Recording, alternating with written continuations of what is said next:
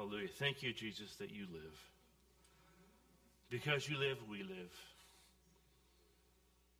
We're here because of you to worship you this morning. Speak through me to open hearts and minds to teach us about you that we may fall deeply in love with you. Amen.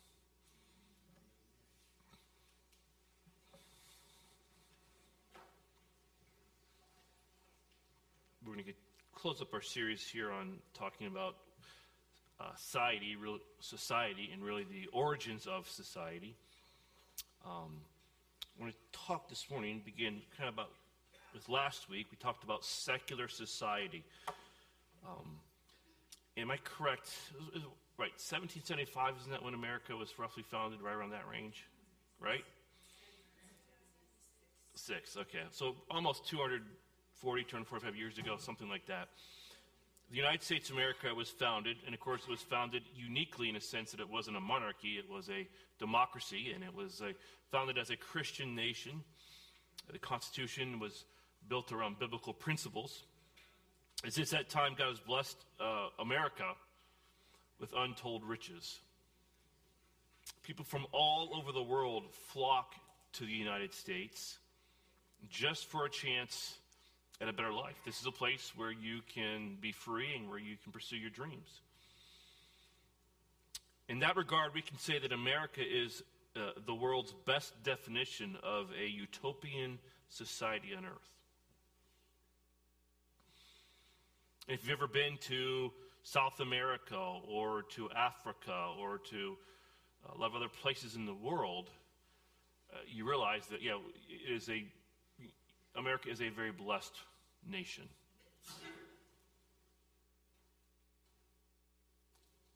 So, according to the billions of people that believe in evolution, America will only grow into a greater utopia. Because that's what evolution states. You evolve from one life form to what? A higher life form. So things should be getting better. So you have to ask yourself is this true? If you have not heard, and I just mentioned this because I read yesterday, uh, the coffee giant Starbucks announced this summer the closure of 16 sites in Portland, Seattle, Los Angeles, Indianapolis, Philadelphia, and Washington, D.C. We would call those blue cities, blue states. Well, why? Why are they closing them down? Well, Starbucks spokesperson, Sam Jeffries, said this, and I quote, and this is really key. I was just struck by this. Our stores are windows into America. And every day, our partners witness the challenges facing our communities. That's the politically correct way when he says challenges facing our communities uh, of saying uh, a depraved society or a violent, crime ridden society. He went on to cite, that is, Sam Jeffries cited substance abuse. They see that there, chronic homelessness, rising crime, a growing mental health crisis, and the safety of its employees and customers. This is why they're closing those stores and more to close in the future for sure. But why do such destructive problems like drug addiction and crime persist? Especially in the closest thing to a utopia we have on this planet, the United States a nation that has been founded on Christian principles? Well, the answer is simply this we are still a society plagued by evil. That is just reality. In fact, it is human history. If you go back, you know, almost a thousand years to Genghis Khan, do you remember when he lived? The 1200s. He caused the deaths of roughly, you want to take a guess how many people died because of him? 40 million people in current day China and Iran. He is infamous for slaughtering the entire populations of cities and destroying fields and irrigation systems. So if he couldn't get you with the sword, he got you by starving you to death or dehydration. Well, let's just evolve forward, move forward in time, 700 or so years to 1941 and 1945. Nazi Germany and its collaborators systematically murdered 6 million Jews across German occupied Europe. They exterminated around two thirds of Europe's Jewish population. Under the, they certainly get and should be blamed for that for sure. But what we don't talk about is this next man. Under the rule of Joseph Stalin, the Soviet Union population decreased by 9 to 10 million people from 1932 to 1939. Before the end of his rule in 1953, historians estimate that Stalin was ultimately responsible for the deaths of at least, at least 20 million people. In 1958, move forward in time, Mao Zedong launched a Great Leap Forward that aimed to rapidly transform China's economy from an agrarian economy to an industrial economy. You know what that led to? The deadliest famine in history and the deaths of anywhere between 15 to 55 million people between 1958 and 1962. But it continues and move forward in time to 1975 through 1979. Cambodia, under the leadership of leader Pol Pot, the Cambodian government caused the deaths of more than 1 million people from forced labor, starvation, disease, torture, or execution while carrying out a program of radical social and agricultural reforms. Let's just go forward to 2001, September 11th. Just under 3,000 people died in the terrorist attacks in the United States. The planes crashed into the World Trade Center, the Pentagon, and in the Pennsylvania farmland. And I say to you, such is the nature of secular society. It has always been that way. And last week we looked at seven characteristics of secular society that came from their originator. And who's the originator of secular society? Cain, the first born child. This morning we will begin with taking a closer look at a descendant of Cain who was very much like his infamous ancestor. So open your Bibles, turn to Genesis chapter 4. We're going to talk about Lamech in the way of Cain. Now, just a brief refresher here. This is what the New Testament says about Cain. Okay? The Apostle John says this This is the message which you have heard from the beginning, that we should love one another. And now the contrast not as Cain. So believers love, unbelievers don't. Cain was what? Of the evil one. You see that? And he slew or he killed his brother. And who was his brother? Abel. And for what reason did he slay him? Because his deeds were evil and his brothers were righteous. And it goes back to the, the form of worship. Abel worshiped the true God the true way, God's way. Cain did not. He worshiped the true God his way, and his worship was unacceptable. And speaking of false teachers, Jude says this Woe to these false teachers, for what are they, where have they gone? The way of Cain. Okay? Now, just so you know, when you get to Lamech, you're seven generations out from Adam. And Lamech is the great, great, great grandson of Cain. You do not know your great great great grandfather. Cain would have known Lamech because they were living so long. Lamech is the prototypical Cainite. He walked in the ways of Cain. And since Cain is the father of secular society, what are the ways of Cain? And thus the ways of secular society. I'm going to fly through really quick here. I didn't put these up here, but you can, I'll send you the sermon. Um, 17 ways that look into the life of Cain that, that tell us about Cain and tell us about secular society. And the first is this, and this is true of all secular society. They begin with, with hope. Cain's name literally means a formed thing by a craftsman. The idea is that Eve, with the help of the Lord, created a life. Man child. This is the first child ever born.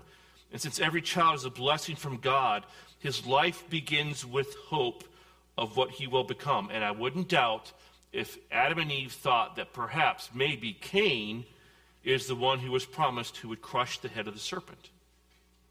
Okay, that's Genesis 4 1.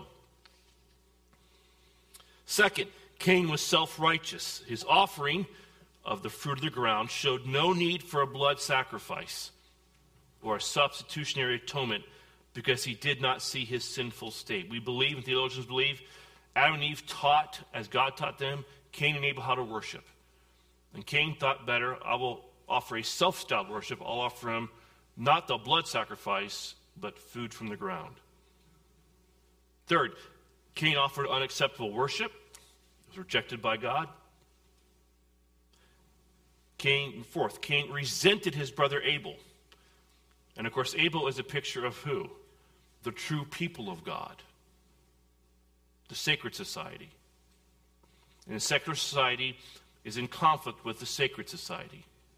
Can you see that And today? For sure we can. Cain rejected the word of God. That's the fifth point, Genesis 4 6. Sixth point, Cain was mastered by sin. Do You remember the conversation God had with Cain? Sin desires to master you, but you must master it. He chose to reject God's advice. He became mastered by sin, Genesis 4 7. And the seventh thing we see is Cain was evil. He plotted to kill Abel, his brother, Genesis 4 8. Verse the eighth point, Cain was a murderer. He murdered his brother. Ninth point, Cain tried to hide from his sin. He refused to admit his sin and take responsibility. Which led to the tenth point is that Cain is a liar. He lied to God. Did he know where his brother was? Yes, he did. When Cain was judged by God, God became the interrogator, then the investigator, then the prosecutor, and the judge. And so Cain was judged by God. Society, as I reminded you, will be judged by God. But like any fallen man, Cain protested God's judgment.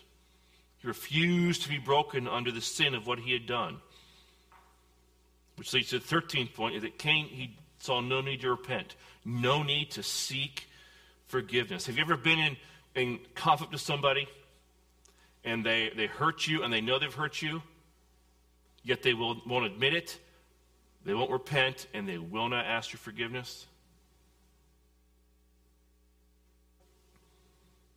But the 14th point is interesting too, is that in the whole argument with, with God, Cain failed to appreciate God's grace. Remember, God pleaded with him to make the right choice. Even though Cain disobeyed God, God spared Cain's life. That's grace. Even more, God gave him a mark to protect him from death. I think God did that to give Cain more time to repent. The 15th point about Cain is that Cain continued to openly defy God. How did he do that? He tried to settle down outside the presence of God, which means the 16th point Cain loved sin in the world more than the presence of God. And that right there really summarizes secular society. They love the world more than they love God. And as I just read to you, this reveals that Cain, the 17th point, which is also a picture of secular society, they are of the evil one the offspring of Satan. Now, you see all those points. This is really kind of the introduction to the whole sermon that such are the children of Cain. they're going to act like Cain. They're going to follow in the way of Cain. And there is no indication in Genesis chapter 4 that anyone in Cain's line was righteous. Did you pick that up? The genealogy of Cain reaches its climax in Lamech. How is Lamech the prototype of Cain and an illustration of secular society? Let's look at verses 23 and 24. Get your Bibles out. Genesis 4 23 and 24. Let's see what we can learn about Cain and thus secular society. Verse 23 Lamech said to his wives, Adah and Zillah, listen to my voice, you wives of Lamech. Give heed to my speech, for I have killed a man for wounding me, and a boy for striking me. If Cain is avenged sevenfold, then Lamech seventy sevenfold. I want to give you six points about Lamech and about really secular society. And the first one is this, and these points are up there, is that Lamech rejected the word of God. Particularly, he rejected the word of God we see regarding marriage. He is what? The first recorded polygamist. Okay? Which leads to the second point that he was indifferent towards God. You reject God's word, eventually you become hardened and indifferent towards God. And we see this play out in Lamech's life because what we do know, even though we don't know much about pre flood culture, what we do know is that one man and one woman was clearly spelled out in Genesis 2:24. It was passed on from Adam and Eve. And what we see already happening in Genesis chapter 4 is society, secular society, is already forcing God out.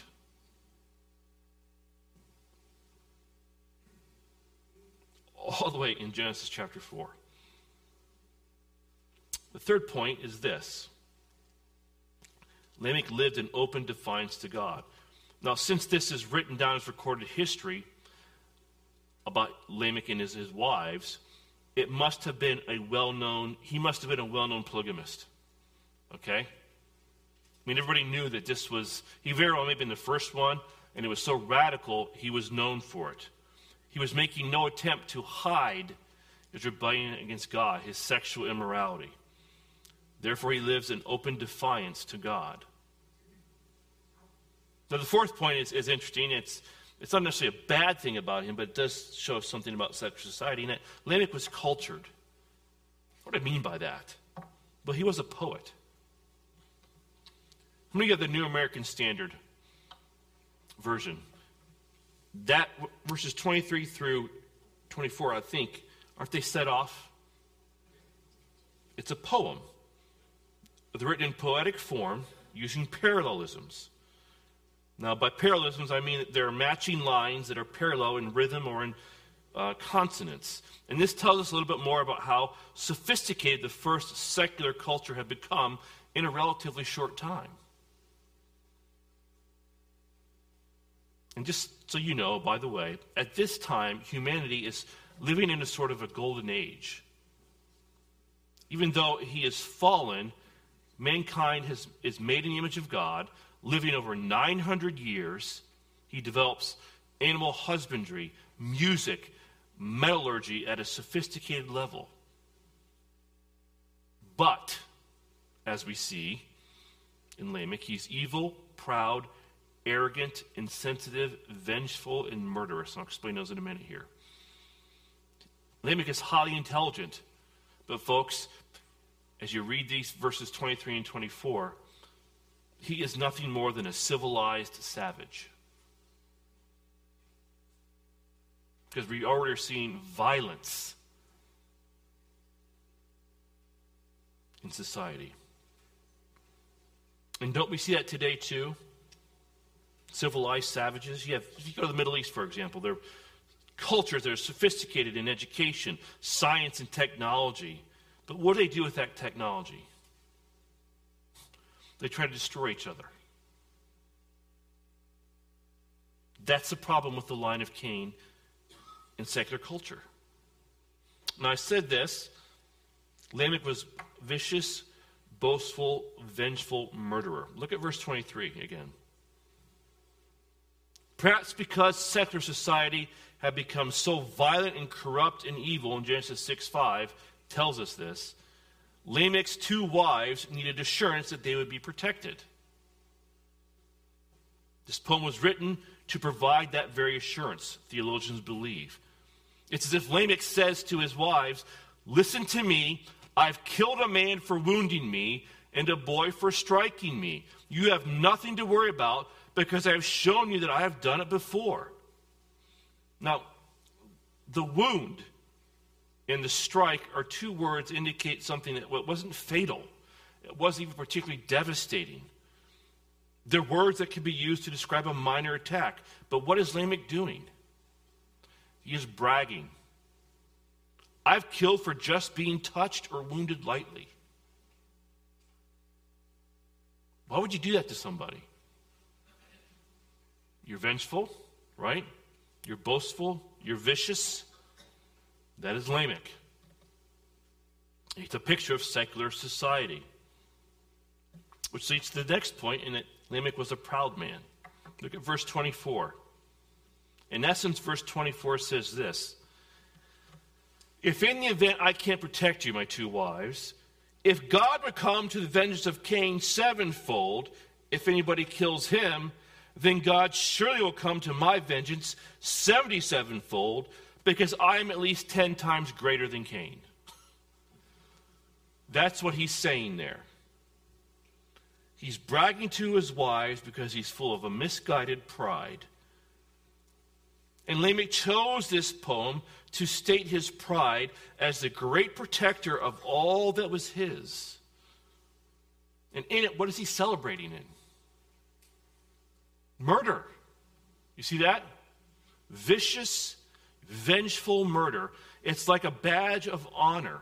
Lamech is arrogant, his bragging is twisted, his mind is cold blooded, and in heart, his heart he delights in vengeful killing. Why in the world would God have Moses put that in there? What does it tell us about this pre flood culture?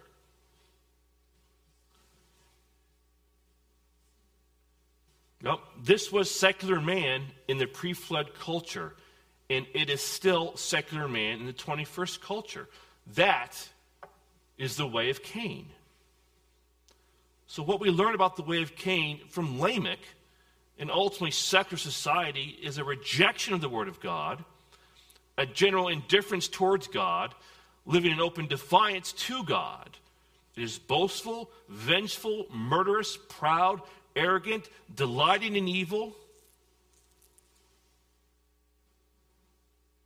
Last week, and, and for a portion of this sermon, we've taken a verse by verse look at the pre flood secular culture coming from the loins of Cain.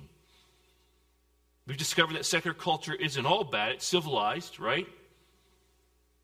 It's accomplished in agrarian crafts, it's urbanized, industrialized, with tremendous artists. There are poets, there are musicians. They have command of all the resources of the planet, as well as the human body is achieving immense prowess physically. They're living you know, over 900 years. They're reaching the heights of linguistic capability, i.e., poetry. And this is what I think the point that you need to get from this is that Genesis 4 17 through 24 is a record of human achievement. Do you see that? It's a record of human achievement. It is a celebration of humanity at its best in an ideal environment, giving humanity the best chance for success. I mean, God had created the planet that allowed mankind to thrive beyond anything we, in the post flood culture, can imagine. And yet, what is man in this? Perfect utopian environment. He's a vicious, killer who lifts himself up above God. Do you see that in the text now? So, despite all these advantages, humanity is not evolving into a higher form, but rather is what? They're declining in their sin. Well, why? Because there's one glaring admission we find in secular culture in verses 17 to 24, there is no mention of God. No mention of God. And, folks, you know what that means for us today? Secular society, back in Genesis 4, from the very beginning, has always pushed God away. Don't be shocked that he no longer, we can't pray in schools anymore. Don't be shocked that a coach can't pray privately before a football game. They are always, secular society, pushing God away. And the Genesis 4 account is one of secular society, admittedly at its best. But secular society offers no redemption. And it is always ultimately destroyed. The pre flood secular culture was destroyed by the catastrophic worldwide flood. I showed you it'll be burned up in the future according to 2 Peter chapter 3. But for now, what happens to secular society? Well, when you go on vacation, oftentimes you go to places where you go and you see ancient city ruins, right? Well, why do we do that? No, because the cycle of secular society is a cycle of birth and death, of beginnings and ends. There was a Roman Empire. Where is it now? There was a Greek Empire. Where is it now? There was a Philistine nation. Where is it now? There is, and there was, an Israelite nation, a Jewish nation. Where is it now? It's still here. Humanity, with all its intellectual and physical advantages in the first society, was blotted out from the face of the earth by God in judgment for its sin. And it's really telling that out of the billions of people that died in the flood, up to 10 billion people, those are conservative estimates, how many people survived that? Eight people, right? Eight? Eight people of that first society survived. That is secular culture. That is secular society. Now, let's turn attention to the sacred culture or sacred society. Verse 25 and 26. And you should see a contrast here. 25. Adam had relations with his wife again, and she gave birth to a son, named him Seth, for she said, God has appointed me another offspring in place of Abel, for Cain killed him. Verse 26 To Seth, to him also a son was born, and he called his name Enosh. Then men began to call upon the name of the Lord. Here are six points about sacred culture. First point is this sacred culture is a culture that worships God. This is the first thing one notices the phrase, call upon the name of the Lord. You see that?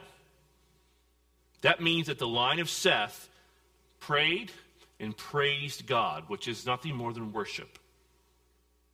Now, where secular culture rejoices in what? What do verses 17 and 24 show us? Human achievement, human accomplishments, right? Celeb- rejoices in man, in essence. Sacred culture rejoices in God. Number two, sacred culture does not glorify human accomplishments.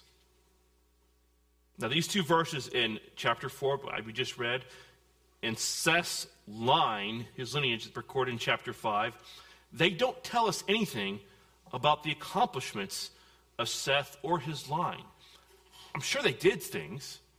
There are vaccinations that we have that come from Christian, you know, believing people. We, we, that we bring stuff and offer stuff and make society better. But it's never listed, though, in this account. Well, why? Because it highlights something else. Chapter 5 highlights Enoch, who was so righteous that God took him right into heaven, meaning he never died. But it also tells us about Noah, who was also righteous. Genesis 6 8 says that Noah found favor in the eyes of the Lord. And what it also tells us is that Noah's sons worshiped the true God as they were spared the judgment of the flood. So immediately we see in, in these two verses, in Genesis chapter 4, and going into chapter 5, but maybe t- verse 25 and 26, just this contrast of the two cultures. Again, secular society celebrating human accomplishments, and sacred society celebrating God through worship. You can't get any greater contrast than that. Let's look at these verses a little bit more, starting in verse 25. Adam had relations with his wife again. She gave birth to a son and named him Seth. For she said, God has appointed me another offspring in place of Abel, for Cain killed him. Now, the lineage of Seth is traced for us because it's very important. And why is it important? Because the descendants of Seth are preserved through the flood by Noah, and through Noah eventually comes who? Jesus the Messiah, who is the fulfillment of what? Genesis 3:15. I will put enmity between you and the woman, and between your seed and her seed. He shall bruise your head, you shall bruise him on the heel. That's referring to Jesus. The bruising on the head, the crushing of the skull. Now, sacred culture is marked by faith. Verse 25 begins with Adam. And we know that Adam was a believer in the promised Savior to come, and through his faith it was credited to him as righteous. And how do we know? Well, apart from Genesis 4:25 is the beginning of the sacred culture and starts with Adam. Just compare, think about this, folks. Adam and Eve's response to being confronted by sin with Cain's response to being confronted by sin. Now, they both did this. What did both Adam and Eve do and Cain? They hid from their sin. Remember that? They both hid from it. But when Adam and Eve were confronted, they acknowledged their sin, accepted responsibility for their actions. They received God's provision for their sin, the temporary forgiveness through the shedding of the blood of an animal. And they took on those, those, the clothing, the skin of the animal, to hide their nakedness. And they were able to remain for some time in what? The presence of God. Because we know that he was interacting with them, even with Cain and Abel, for a while. And this shedding of the blood of an animal for the reminder of their sins, they passed that on to their sons, Cain and Abel, because that's how they were to worship God. But Cain, when confronted with Abel's murder, rejected God's provision, took no responsibility for his sin, and ultimately was cast away from God's presence. And just personal, on a personal note for you and, and husbands, wives, whenever you're in conflict with somebody, and if you were wrong, own up to it. Don't argue against it. Don't deny it. Don't shift blame. You do that, you're acting like you're of the secular culture.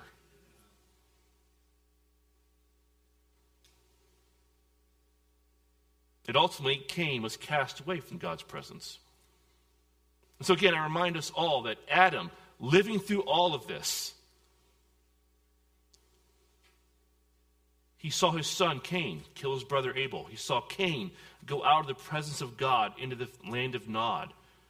He saw Cain develop a secular culture. He saw his relative Lamech break the divine pattern of marriage by becoming a, a polygamist. He saw the corruption of humanity as the world began to grow and develop. And you just wonder how much he grieved over the increasing evil. And no man has ever lived and experienced in the consequences of his sin like Adam did. His lifetime was how many years? 930 years.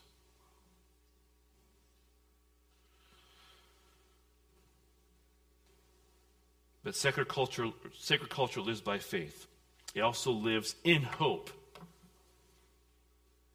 And with that sorrow for sin, I think came a renewed hope with the birth of each child of the promised Messiah mentioned in Genesis 3:15. But this, the Messiah did not come in Adam's lifetime. And I think probably what happened was with each child that Adam and Eve had, that their line had, hope slowly began to fade. And we see a glimpse of it even in the birth of Seth. If you look at the, that verse there, all three names of the sons are mentioned Cain, Abel, and Seth. Did you see that? Now, if you were Eve, for example, and you're giving birth to Seth, but you're thinking of Cain, what, what thoughts would come into your mind? It must have struck sadness in her heart due to his apostasy. The thought of Abel must have driven a spear through her heart, like a deep, penetrating, lethal, or fatal wound. Eve also sees the wicked corruption of the world that was playing out right before her eyes. This is a far cry from the paradise she and Adam experienced in the Garden of Eden. And with all this hanging over her, she names this son Seth, which simply means appointed offspring. And maybe she sees a new start for humanity. I mean, Abel's gone, and he was righteous. Perhaps Seth will be righteous. It's interesting to note here, by the way, when you really study this, the explanation Eve provided at the birth of Cain focused on herself. She says, I have gotten. You see that? I have gotten. The explanation Eve provides at the birth of Seth is focused on God. God has. So we see Eve perhaps spiritually maturing. But this is it's it's, it's sad, but it, it's it's you do the work in the study, it's it's sad. She senses a distance from God, which attributes to her lingering hope. In referring to God providing Seth, she calls him Elohim, not Jehovah as she has in the past. And there's a reason for that. See, Jehovah signifies the Godhead in his personal aspect, his intimacy, his direct relationship to his creation. Elohim refers to God as the almighty, distant creator who exists in unapproachable light in heaven. So at the birth of Seth, it seems as if now God is removing himself from society. And with that loss of the sense of the presence of God, and I don't know what it was like to have a relationship with God and to physically be there, but to lose that, hope would flicker, would it not?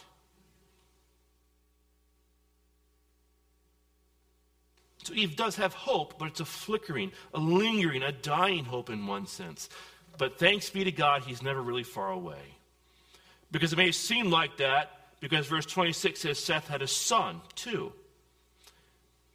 Obviously, Seth married another one of the daughters of Adam and Eve, as Cain had done, and he called his son Enosh, which simply means man. So, what we see here now is that Enosh is a synonym for Adam. So, Adam now has a grandchild named after him. And hope begins again, and this is the fifth point about sacred culture, is that it practices corporate worship. Look at verse 26. To Seth, to him also was born, and he called his name Enosh. Then men began to call upon the name of the Lord.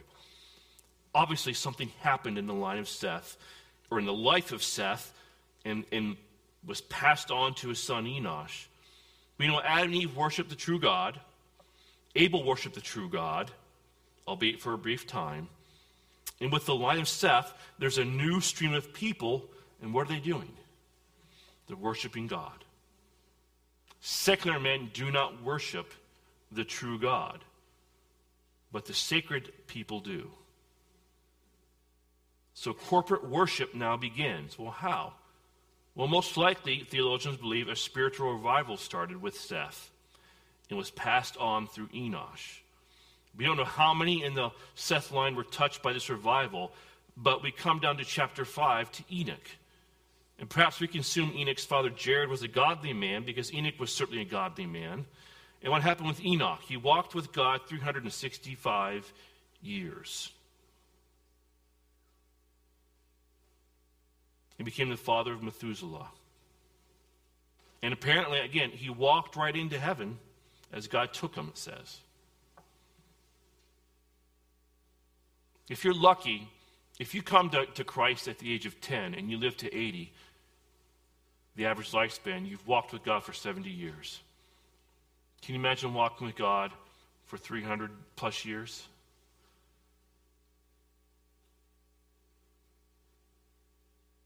Look at the end of verse 26. Then men begin to call upon the name of the Lord. This is the oldest reference to worship of Jehovah. Man didn't start out with some primitive religion and evolve to a higher, sophisticated form of religion. Man started with the true worship of the one true living God.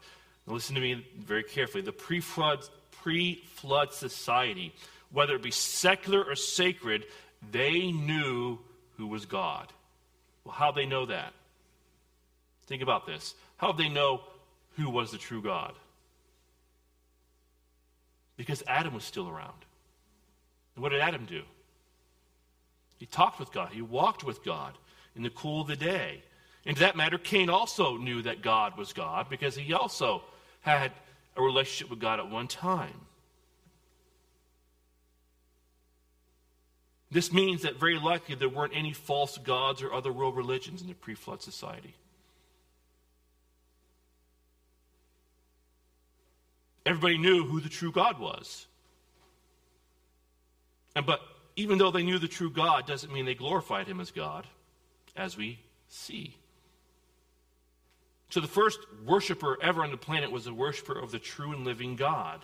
The first society of worshipers worshiped the true and living God. And they passed it down the family line to Noah, and Noah passed on to his sons, who passed it on down the family line. And eventually God calls Abraham, and out of him come the, the people Israel, and you come to Jesus the Messiah, the promised deliverer, promised when again? Genesis 3:15. But before the arrival of Jesus, my guess is around the time of the Tower of Babel, Satan began to invent false religion to deceive the nations. But the first worship was the worship of the true and living God. And what's neat now is this last point is that sacred culture is marked by a personal relationship with God. If you look at verse 26 one more time, then men begin to call upon the name of the Lord. Guess what the word for Lord is? It's not Elohim, which signifies a distant creator. The very word Eve had used earlier, naming Seth, and said it's the word Jehovah, which what does that signify? Intimacy, a personal relationship, the divine creator and in relationship with his creation. So God is calling men, we see in Genesis chapter 4, to what? A personal relationship with him. And that makes perfect sense because that's how it all began, right? Adam and Eve walked with God in a personal relationship with him. So, in other words, his presence is with those people to some extent, that first society. But, but, it is not for Cain and his descendants. It is not for secular society. It is reserved for the sacred society, the sacred culture. The sacred, the secular society is cut off from the presence of the Lord as Cain was cut off from the presence of the Lord. Now, for some of the descendants of Seth, they worship God. How? Well, just like we do. They worship the name of the Lord, which simply means the sum of all of who he is and all his attributes. And they would have known him as their creator, right? Yeah. They would have known him as a redeemer as well. The one who would provide the promised conqueror of Satan. Again, Genesis 3:15 the one who would cover the shame of their sin, just like he did for who? Adam and Eve, because they're alive. They're telling these stories, passing them on, generation, generation. In short, God by now was known as a savior of sinners. And we know they were already involved in sacrifices that pictured the one true sacrifice, Jesus Christ. How do we know that? Because of the offering that Abel brought in rejection of Cain's offering. That's why 1 Corinthians 1 2 says this. And this is, you know, 2,000 years ago, not, you know, 6,000 years ago. To the church of God in Corinth, to those sanctified in Christ Jesus and called to be his holy people, together with all those everywhere who do what? They call on the name of the Lord. When were they first doing this? Genesis chapter 4. You see that? So it's always been that way.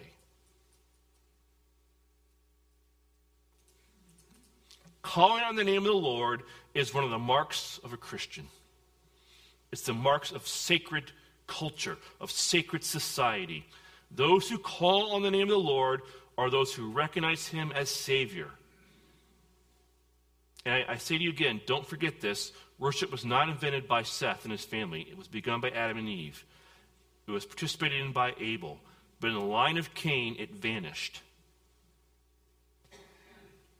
And it was Seth that God used to restore worship. And the Cainites, the descendants of Cain, were gradually wandering away from the true worship of God. What were the Sethites doing? His descendants. Returning to God and establishing again their worship of the Lord. Now, civilization today is Canaanite in its origin. It has such elements as agriculture. We have that today, right? Industry, arts, great cities, and religion without faith in the blood of Christ. Is that today? Yes. Where did it begin? Cain. His line. We still have boasting murderers like Lamech. We still have people like Lamech who violate the sacred vows of marriage. Men still reject divine revelation and depend on their own human resources. It will be this way until he comes again, because Jesus said this As the days of Noah were, so also will the coming of the Son of Man be. As they were living in the time of Noah, and we know how they were living, it will be the same way when he comes again. Okay? But the best that secular and unbelieving culture, with all its advancements materially, can offer is temporary physical comfort. That's the best that the secular society offers you. Secular culture holds no redeeming value. It is destined for a second time to suffer judgment, this case by fire, not by water. But against that culture, and this is this is how God is, this is who God is, it's his nature.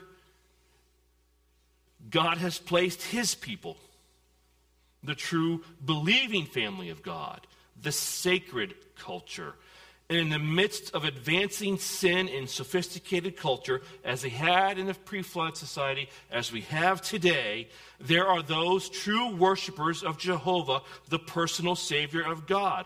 And what is our responsibility?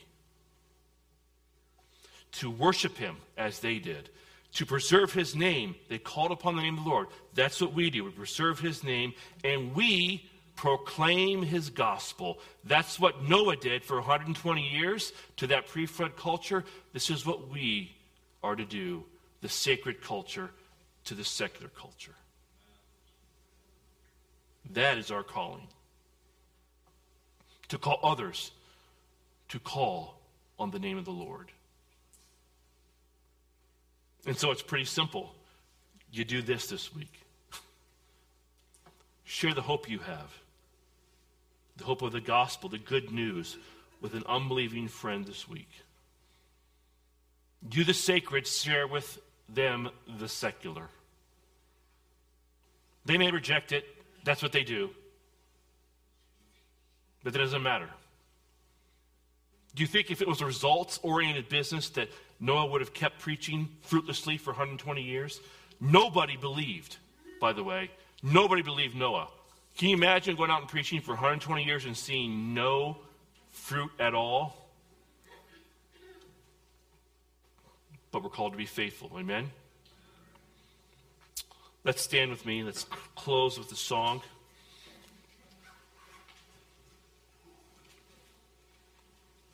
Father, we thank you that you have called us to be part of the sacred society, the line of of Adam and Eve through Seth to be your people, to not glorify in our own human accomplishments, but to glorify in God through our worship. And may our worship be acceptable to you this morning. And all God's people said, Amen.